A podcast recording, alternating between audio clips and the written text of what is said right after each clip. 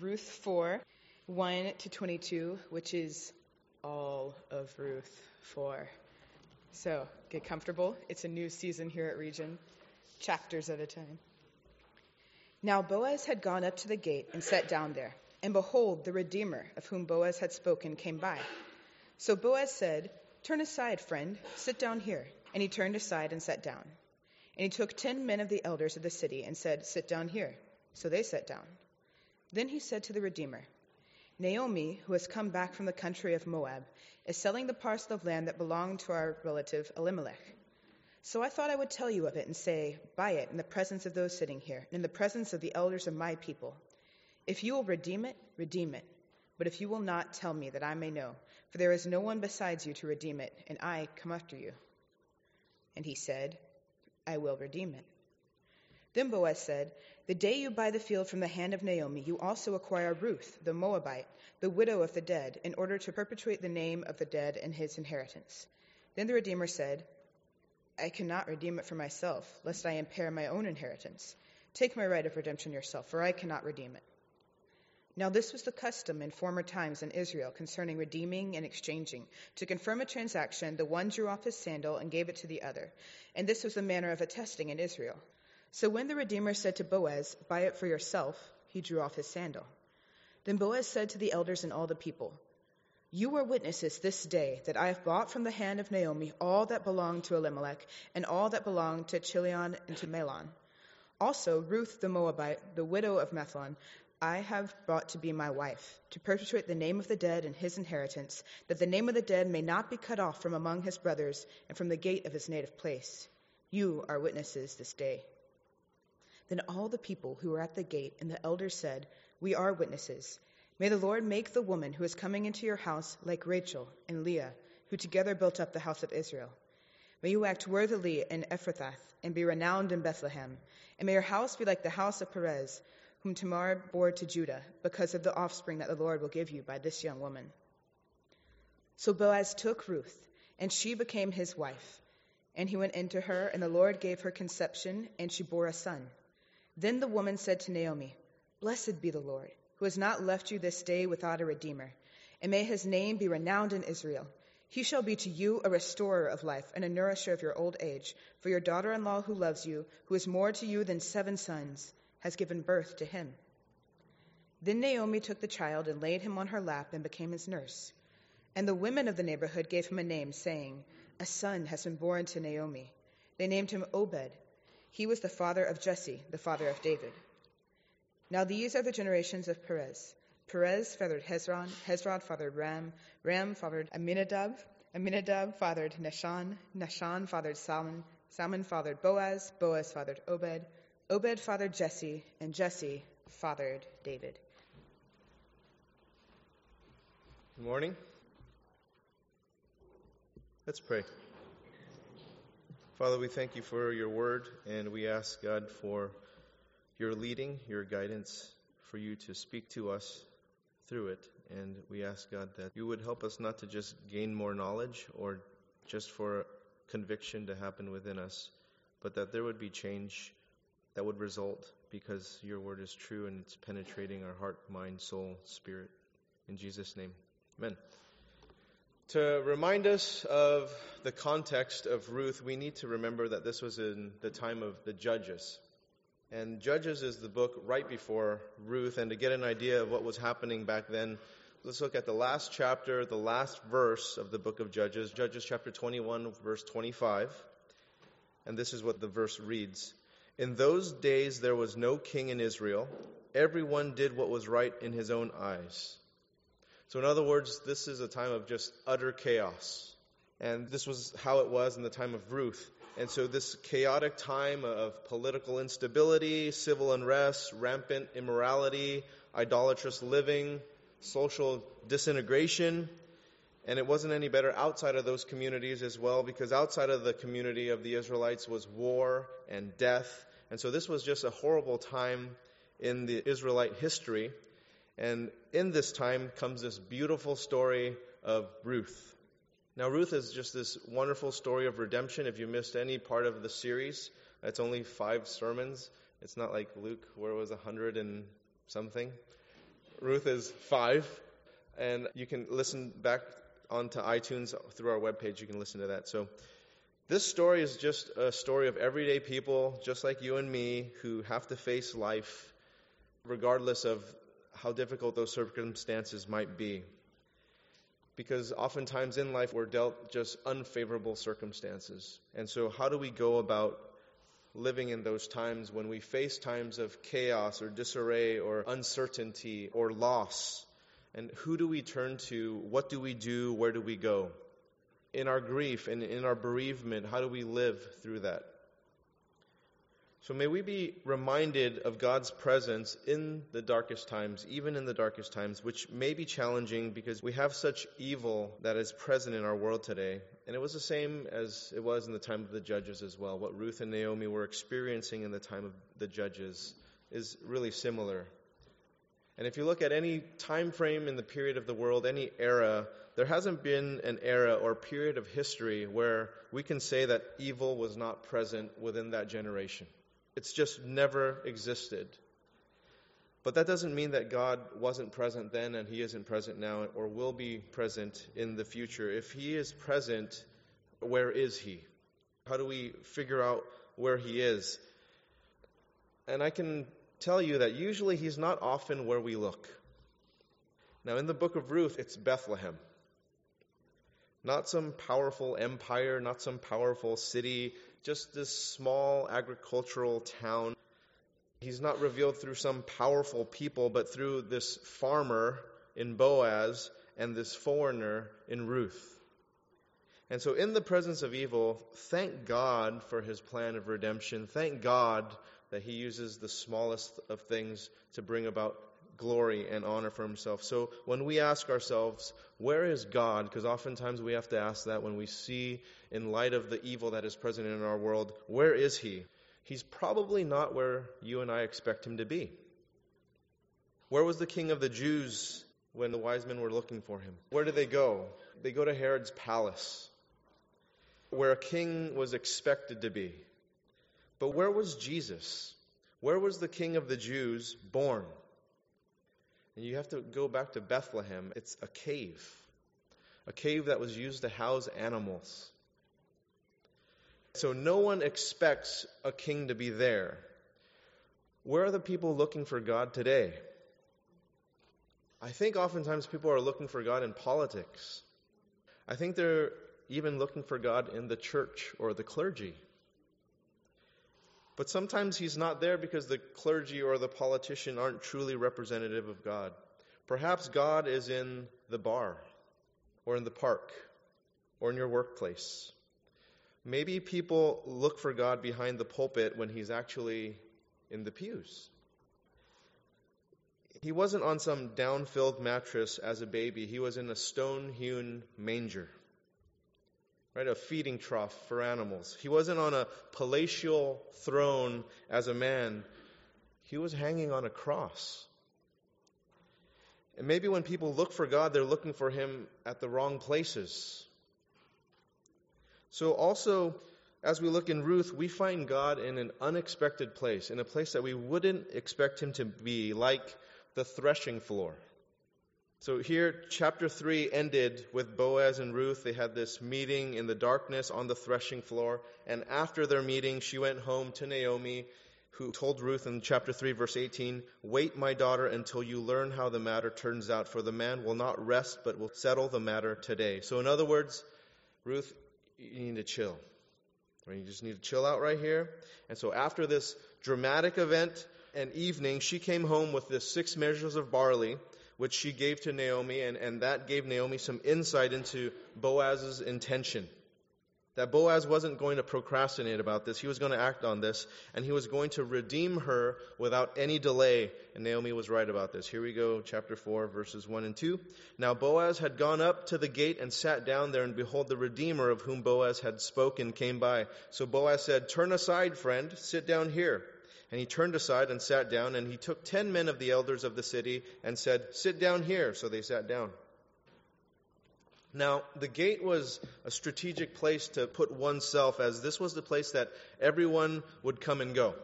And this was the place where a ruling for him would be reached. This is kind of the courtroom for people as well. It was the area of the city that acted as their business center, as their marketplace, as their law room, as their civic center, a place where the law was administered and the business conducted. So a kind of an outdoor court where these judicial matters were resolved by the elders and those who earned the respect and the confidence of the people they would rule amongst the people there. And so this was a forum to have these sorts of public meetings. And to give you an idea of this picture you can look back to job chapter 29 verses 7 through 8 and this is what it reads in job. When I went out to the gate of the city, when I prepared my seat in the square, the young men saw me and withdrew, and the aged rose and stood. So it gives you this idea of this place of prominence, of this place of respect, of this place where these types of things would happen. Or you can look at Proverbs chapter 31, verse 23, where it reads, Her husband is known in the gates when he sits among the elders of the land. So this is a place of prominence. This is a place of authority. The gates were a central place of commerce, government, legal matters, and the people residing over such matters would be found at the gates. And you notice that Boaz and the other Redeemer both sit at the gate with the elders, which is a testament as to who these men are, their stature, their character, their place amongst the elders of the land described in Proverbs chapter 31, verse 23. Why was Boaz there? Why was he at the gates? Well, Boaz wanted to do the honorable thing, he wanted to do the proper thing. Back in chapter 3, verse 12, Boaz said, and now it is true that I am a redeemer, yet there is a redeemer nearer than I. Boaz wanted to marry Ruth, but you know he had to follow kind of the process that was laid out before him. He wanted to be an honorable man, and he had to go about the proper channels as to how he was going to go about doing that. He recognized that there was a Redeemer that was nearer to Naomi and Ruth than he was, and that he had to conduct himself in an honorable way to kind of get this matter situated and, and ruled upon by the elders and not just run forward with it. So he went to the city gate, conducted this matter in an honorable and proper way, and this is a question we're constantly confronted with. Are the decisions that we make honorable and proper? Are we cutting things short, doing things the easy way, and just making them more convenient for us? See, Boaz was a man of integrity. Honoring God's law was central to his life, and he wanted to exhibit that godly character. And he wasn't going to let his emotions run his life, even though Ruth is hot. And he wants to be with her, and a young woman, an older guy, and he's like, she's really cute but uh, I need to take care of this right. So not only did he do that for himself, but he also encouraged Ruth to do the same. Right? We need to do the right thing. So, how much heartache could be prevented if we did the honorable and proper thing?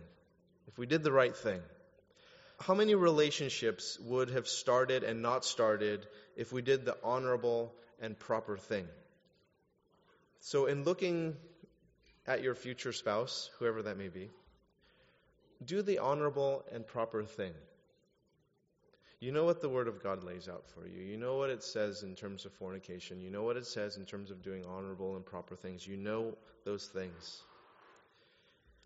And let your gut help you. Right? Don't ignore it. Sometimes that gut is saying, like, don't do it. Listen. Or do that. Listen. And, don't just kind of go with your hormones, right? And let wise people speak into your life. Pray to God, study the scriptures, study His Word, and intertwine all of those things and make the honorable and the proper decisions. And if there are contradicting elements within your decision process, it's probably best not to act on that decision until you can get more peace and harmony between all those different elements.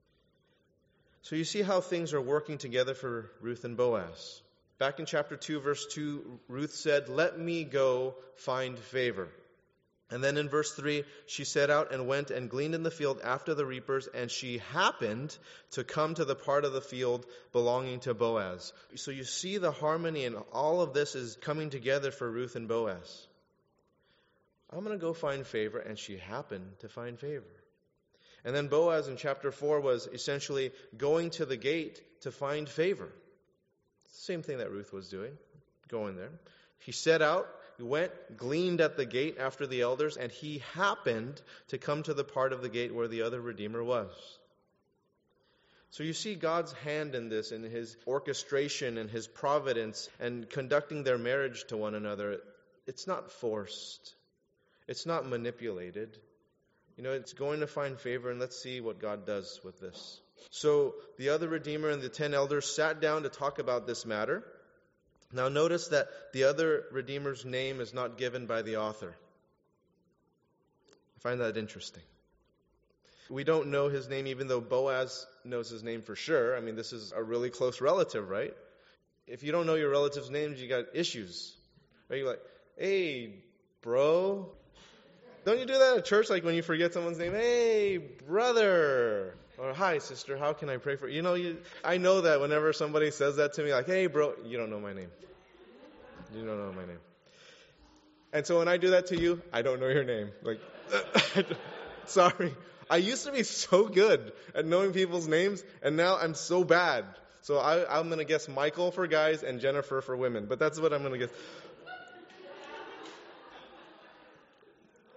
So why isn't his name recorded? Because names are really important, right? At the end of this chapter, you get all those names, all that lineage. Why isn't this guy's name recorded? I think the author is trying to get something across here. And I don't know the reasons why, but maybe it's to save face because he made this kind of decision to let Boaz go ahead and take care of Naomi and Ruth. Maybe it was judgment upon the author in your trying to save face and you're trying to preserve your name. I'm not even going to record it here. No one's going to know your name. People are going to know Boaz's name. I don't know. The author just doesn't record it. And for me, I'm thinking it is because he didn't have a desire to carry on Elimelech's name and so this is a kind of, uh, well, you don't want to carry on Elimelech's name? Your name's not getting carried forward. No one's going to know your name. One of the most honorable things in that this is why they wanted the name carried forward is, is that's an honorable thing to carry forward your relatives' names. And so here, your name's going to be stamped out because you're selfish. You don't want to help Elimelech? We're not even going to know your name. How many of us are concerned for our name and self preservation or our family and our safety and, and our assets when there are many more noble things, honorable things to concern ourselves with, like other people? But we're so concerned with ourselves. And the very thing we often try to salvage is the very thing that we will lose when we forget how important character is and honor is and integrity See, the, the, law was very clear in how families were to take care of one another, especially the widow. And here there's two. This is a big time dropping the ball here. I mean, these women were supposed to be taken care of and people like them who are in need of help. And the brother of the deceased husband had a duty to marry the widow and to care for the assets of the deceased, and how that duty moved on down the kindred line. If one couldn't meet it, then it would kind of move on down the kindred line. And so this is what's happening here. There's the bro, and then there's Elimelech. So the next of kin in this situation with Naomi was this man that Boaz met along with the ten elders, who we don't know his name. We're going to call him Broaz. To call him Broaz. And so after this man, the next in line was Boaz. And what the kinsman redeemer was to do was carry on the family name and the family assets, which was what happened here in verses 3 through 10. This is the negotiations. Let's just read through verses 3 through 6 first. Then he said to the redeemer, Naomi has come back from the country of Moab, is selling the parcel of land that belonged to our relative Elimelech. So I thought I would tell you of it and say, Buy it in the presence of those sitting here and in the presence of the elders of my people. If you will redeem it, redeem it. But if you will not, tell me that I may know, for there is no one besides you to redeem it, and I come after you. And he said, I will redeem it. Then Boaz said, The day you buy the field from the hand of Naomi, you also acquire Ruth the Moabite, the widow of the dead, in order to perpetuate the name of the dead in his inheritance. I don't think Boaz was being sneaky here. I'm thinking Boaz was really on the lookout for Naomi and Ruth, and he probably thought, You don't have any idea what you're getting into, and you need to know that you need to care for these people. So here's the situation. Then the Redeemer said, I cannot redeem it for myself, lest I impair my own inheritance. Take my right of redemption yourself, for I cannot redeem it. So there was a duty to perpetuate the name by the Redeemer as well as steward the assets of the deceased. The other relative, Boaz, did not want to do that. But what we kind of get a sense of in these verses is that he was interested in the money. Right? He, he wanted those assets. But not so much perpetuating the name of Elimelech. When he found out that Ruth came along with the package, uh uh-uh. uh When Boaz began speaking to the other relative, he first mentioned Naomi and the assets that came along with her. And he seemed interested in that, though. He wanted that. Why? She's old. When she's dead, he probably already knew he didn't have any sons. When she's dead, that's all mine. That parcel of land, it's all mine. All the money is mine. And so the other relative was all about increasing his estate, and it probably would have been an easy transaction if that were the case. If Naomi was the only person there in Elimelech's family, she was older, and no sons, because they all died off, all of what Elimelech had would end up with his family. But when he found out that there was a young widow, one of his daughter in laws, Ruth, she's going to come along with you. She comes along with the land. That changes everything. Why? Because she can pop out babies. And she's really young. She's a teenager. She can pop out lots. Right? So, if she can have quite a few babies, and she's young, all those children will have children, and those children will have children. He's not getting the whole thing. He's not going to get the whole parcel. He has to share that which meant that the assets he received from Naomi, yeah, if that was just Naomi, that would add to my wealth, that would add to my estate, but who knows if that would be enough to comfortably provide for my current family in the future, because if Ruth is with us and she starts to have children and her children start to have children, I don't even know if that's going to be enough. Who knows if that's going to be enough? And yeah, Elimelech's name's going to continue, but that's going to dilute my estate. What I have for my current family, I kind of have control over that. I know that if I have a million and I have two children and this and okay, that's all right, I'm, I'm, I'm situated. But if I add this other person, I have no idea. I have no idea, so no thanks. You can have it. I have my thing and I know it, it's predictable. I know my kids, I know my grandkids, I'm good to go. Verses 7 through 10. Now, this was the custom in former times in Israel concerning redeeming and exchanging. To confirm a transaction, the one drew off his sandal and gave it to the other, and this was the manner of attesting in Israel. So when the Redeemer said to Boaz, Buy it yourself, he drew off his sandal then Boaz said to the elders and all the people, You are witnesses this day that I have bought from the hand of Naomi all that belonged to Elimelech and all that belonged to Chilion and Mahlon. Also Ruth the Moabite, the widow of Mahlon, I have bought to be my wife, to perpetuate the name of the dead in his inheritance, that the name of the dead may not be cut off from among his brothers and from the gate of his native place. You are witnesses this day. Done. This is an awesome way to do business not tons and tons of hours going over legal contracts. It's just like, take my shoe. take it. Take it. And then it's done. I mean, they're done, right? And it wasn't that this was meaningless or that it didn't have a legal binding. There were these witnesses, right? These 10 elders who heard what the deal was and they saw this tangible transaction between the relatives. And it was actually quite meaningful, and it was actually very legally binding. A pretty memorable thing, don't you think? Somebody hands you your shoe, you don't have a shoe. You're walking on dirt, and you're being reminded, like, I gave that away. Yeah. Um, ouch. That hurt. and there's a stone. And it, it's like, it's ingrained, and the guy's seeing this, like, yeah, he took his shoe. It's there. So they can just say, like, hey, um, there's a dispute amongst whose land it is and stuff like that. So who has the shoe? He has a shoe. Like, come on. That's it. I have the shoe. And so the tangible symbol of a very important event, and the Bible is full of this rich symbolism, isn't it? There's a ton of rich symbolism in the Bible. When Ruth asked Boaz to cover her with his wings in chapter 3, verse 9, it wasn't like Boaz was a bird, like, like you know, just a, symbolism. It's symbolism. It's not Birdman, right? So it's symbolism. He was the legitimate redeemer and she was seeking protection. So it's the symbolism of that protection. And we as Christians, we, we have this rich symbolic practice or practices. We have quite a few. Baptism. Baptism, a symbolism of, of dying to my old self and coming out anew following Jesus or, or communion a symbolism of unity that we as sinful people have a communion with a holy God and, and with each other that can continue on.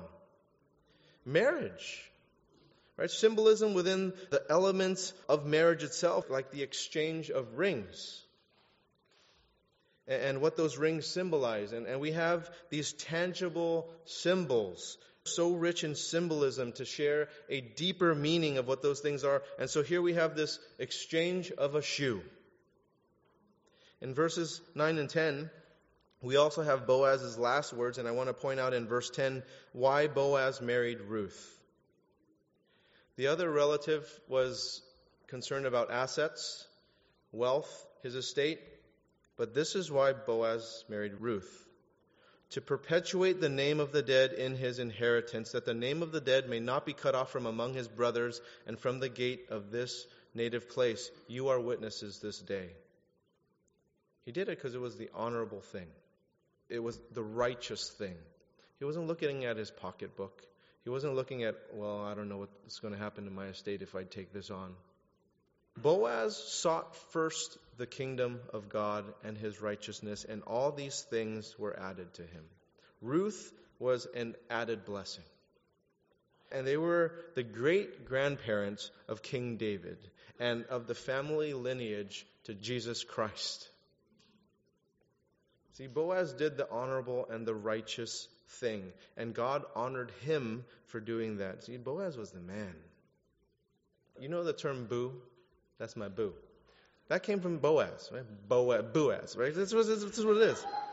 This is the original boo, right? And so I have three girls. I have a fourth on the way. How am I going to direct them as a father in terms of what to look for in a husband? Boaz. Booyah. Boaz, right? He's the model for us to study, guys. Guys, if you're looking, how, what kind of a husband am I to be? What, what kind of direction do I need? Look at the book of Ruth and study Boaz. This is the man. All right, verses 11 through 13. Then all the people who were at the gate and the elders said, We are witnesses. May the Lord make the woman who is coming into your house like Rachel and Leah, who together built up the house of Israel. May you act worthily in Ephrathah and be renowned in Bethlehem. And may your house be like the house of Perez, whom Tamar bore to Judah, because of the offspring that the Lord will give you by this young woman. So Boaz took Ruth, and she became his wife, and he went into her, and the Lord gave her conception, and she bore a son. God's providence just continuing in Ruth's life, God's grace and redemptive heart continuing to show itself in Ruth's life. And what a difference in Ruth's life from just a few chapters ago. She was a poor, widowed foreigner who showed up with her elderly mother in law, and now take a look at her. Look at her now verses 14 and 15. Then the women said to Naomi, Blessed be the Lord who has not left you this day without a redeemer, and may his name be renowned in Israel. He shall be to you a restorer of life and a nourisher of your old age, for your daughter in law who loves you, who is more to you than seven sons, has given birth to him. Man, have things changed for Ruth and Naomi.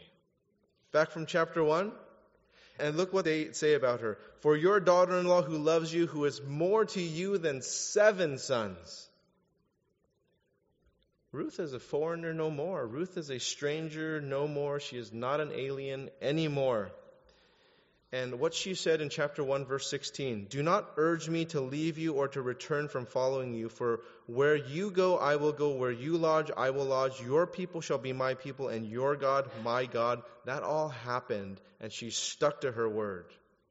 She left all that was familiar to her, arrived as a foreigner, and now she's one of them. You see that transition happen? She's no longer a stranger. She is one of them. In chapter 2, verse 10, she said to Boaz, Why have I found favor in your eyes that you should take notice of me since I am a foreigner? Boaz answered her in verse 11, All that you have done for your mother in law since the death of your husband has been fully told to me, and how you left your father and your mother and your native land and came to a people that you did not know before. Do you see what's happened from back then to now? She is not a stranger anymore. She is one of them. How are we doing as a church in regards to this? Are people still just foreigners as they visit time after time? Are they still alien? How have we included them in the faith community to make them feel like a stranger no more? That you are not alien, that you are not a foreigner when you come through here. You and I have the same Redeemer. We are kin. And so we see here how Ruth was blessed by God for acting honorably, and Boaz recognized that in chapter 3, verse 10. May you be blessed by the Lord. Ruth and Boaz, both honorable people, both people who look to do the right thing, blessed by God for their honorable living.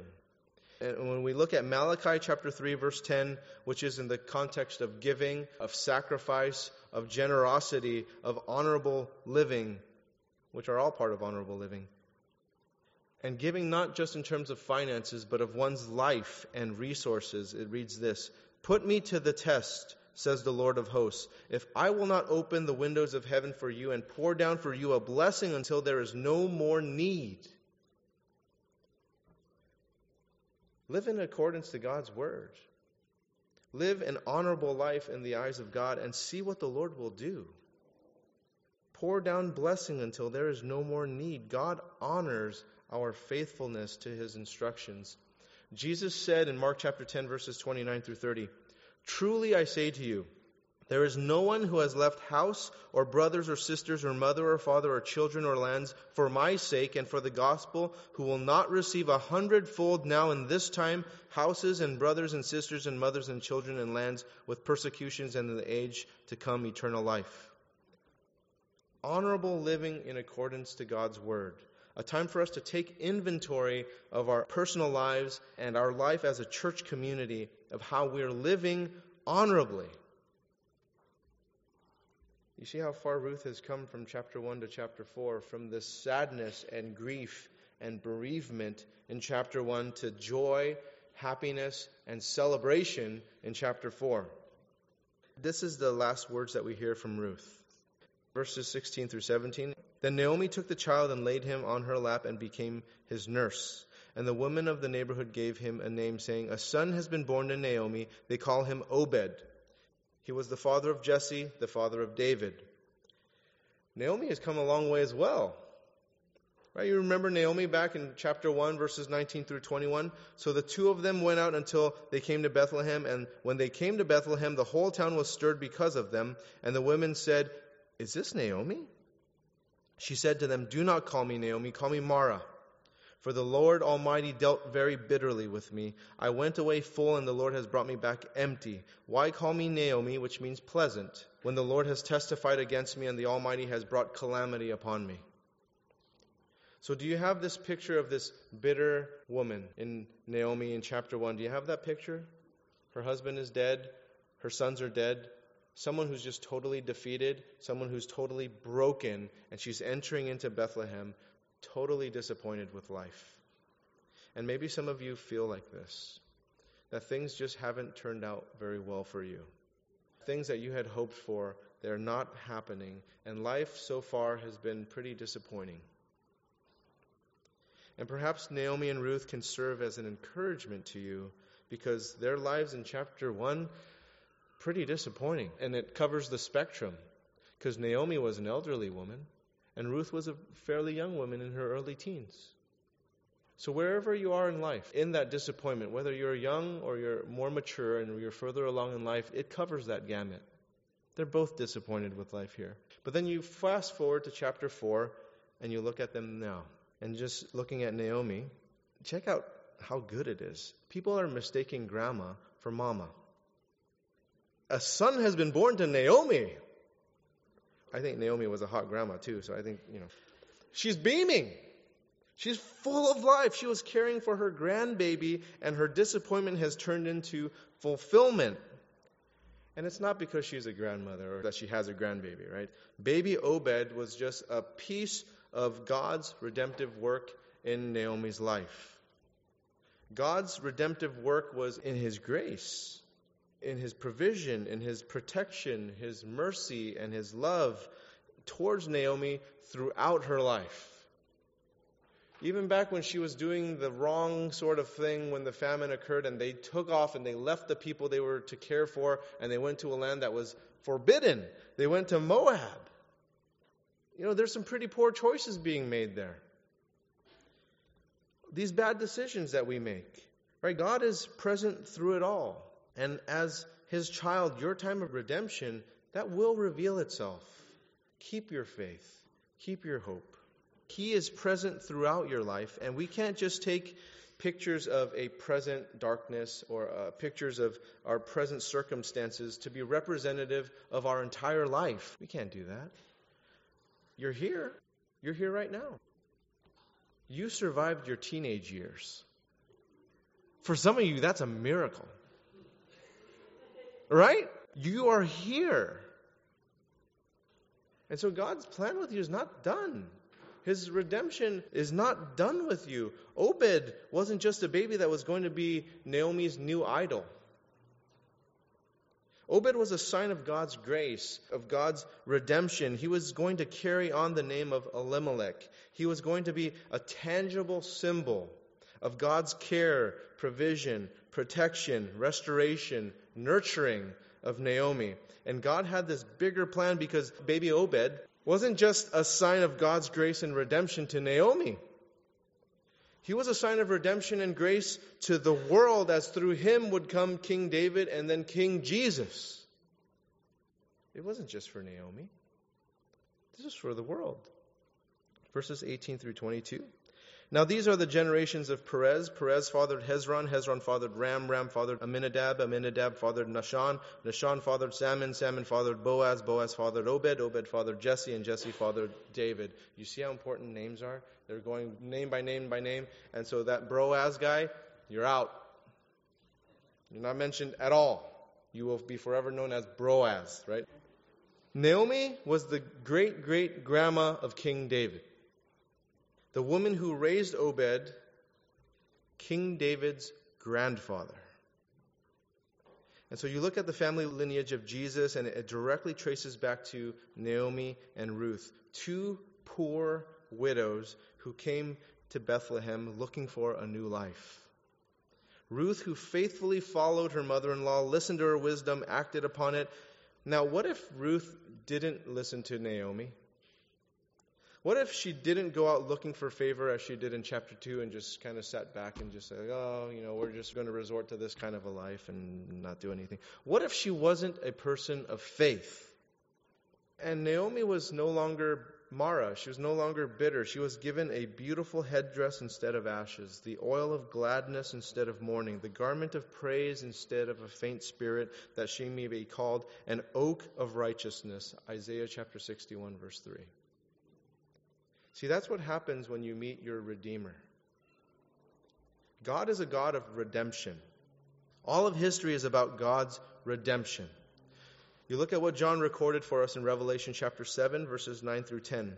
When a great multitude that no one could number from every nation, from all tribes and peoples and languages, standing before the throne and before the Lamb, clothed in white robes with palm branches in their heads, and crying out with a loud voice, Salvation belongs to our God who sits on the throne and to the Lamb.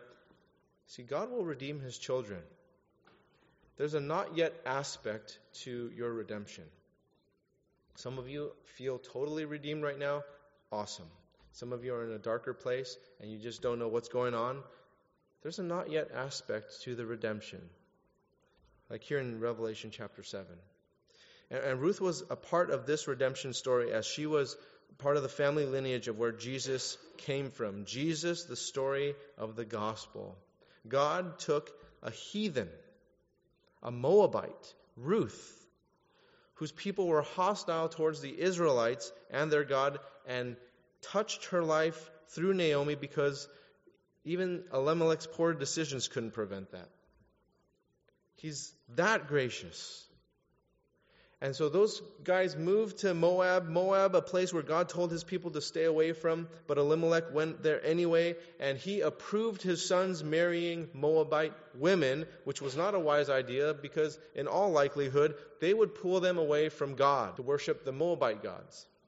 But you see how God redeemed all those poor decisions, all those foolish decisions, and Ruth played a huge role. Ruth played the role of grandma to David and then Jesus. God's purposes will be fulfilled. He is a God of redemption. And you look at Ruth, you look at Naomi, you look at yourself. God knows you very intimately, just like He knew those women. He loves you just as much as He knew and loved Ruth. It's the same with you. And we have a Redeemer that we can turn to. So the question for you is where are you looking? You'll probably find him in the place where you need a Redeemer, in your brokenness. You're not going to find him in the palace. You're not going to find him in the throne. And so sometimes we kind of wonder why are we going through the things that we're going through? Why are times so dark for us? Why is life so disappointing? It's because you and I need a Redeemer. And that's where we're going to find him. Let's pray. Father, thank you so much for redeeming us, for redeeming our lives, because we've been separated from you because of our sin. But yet you have this grand plan to redeem us through Jesus Christ, who paid the penalty for those sins so that we can have communion with you, that you look upon us as righteous Whereas without Jesus, we are still looked upon as unrighteous, and there is no possibility of communion, fellowship, connectedness, intimacy with a holy God without Jesus. So thank you so much, Lord, for our Redeemer, who comes to redeem us without delay, who hung on the cross and resurrected in the eyes of many as witnesses. Just as Boaz entered the gate to be in front of ten elders, Jesus, you lived amongst us 2,000 years ago, revealed yourself to thousands of people, died in front of thousands, rose in front of thousands, ascended in front of thousands. And so, Lord, may we really understand that. In Jesus' name, amen.